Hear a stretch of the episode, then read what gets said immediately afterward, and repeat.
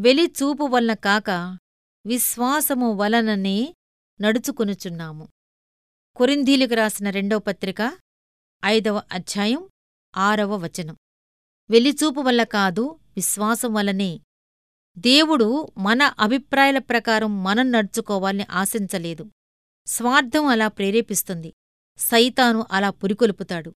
అయితే దేవుడు మనలను వాస్తవాలను అభిప్రాయాలను చూడవద్దని ఆజ్ఞాపిస్తున్నాడు. కేవలం క్రీస్తు అనే వాస్తవంపైనే ఆయన పూర్తి చేసిన గొప్ప విమోచన కార్యంపైనే దృష్టి ఉంచమంటున్నాడు. ఈ విలువైన వాస్తవాలపై మన దృష్టి ఉంచినప్పుడు దేవుని మాట చొప్పున వాటిపై మన నమ్మకముంచితే మన అనుభూతులను అభిప్రాయాలను దేవుడే సవరిస్తాడు.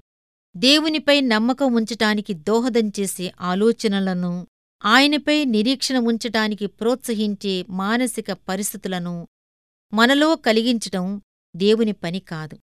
ఆయనపై మన విశ్వాసం కలిగి ఉండేలా దేవుడు మనకు సహాయం చెయ్యడు.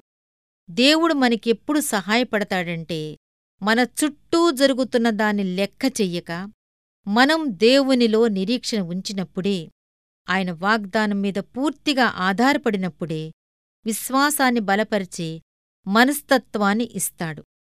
ఆయన వాగ్దానాలను నిలబెట్టుకోగల సమర్థుడు అని మనం ముందుగా నమ్మాలి. ఇలా చెయ్యకుండా మనలో దేవుడిచ్చిన నిశ్చయిత రాదు. ప్రతి వ్యక్తికి తగిన సమయంలో తగిన మోతాదులో ఆయన నిశ్చయితను అనుగ్రహిస్తాడు.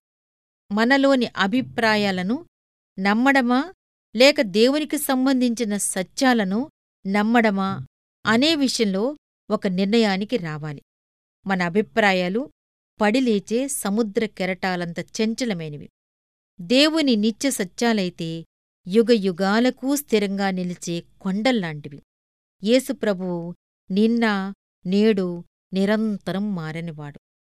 అందాలొలికే ఆయన ముఖం మీద అంధకారం తెరవేసిన ఆయన కృపలో నన్ను ఆదుకుంటాడు.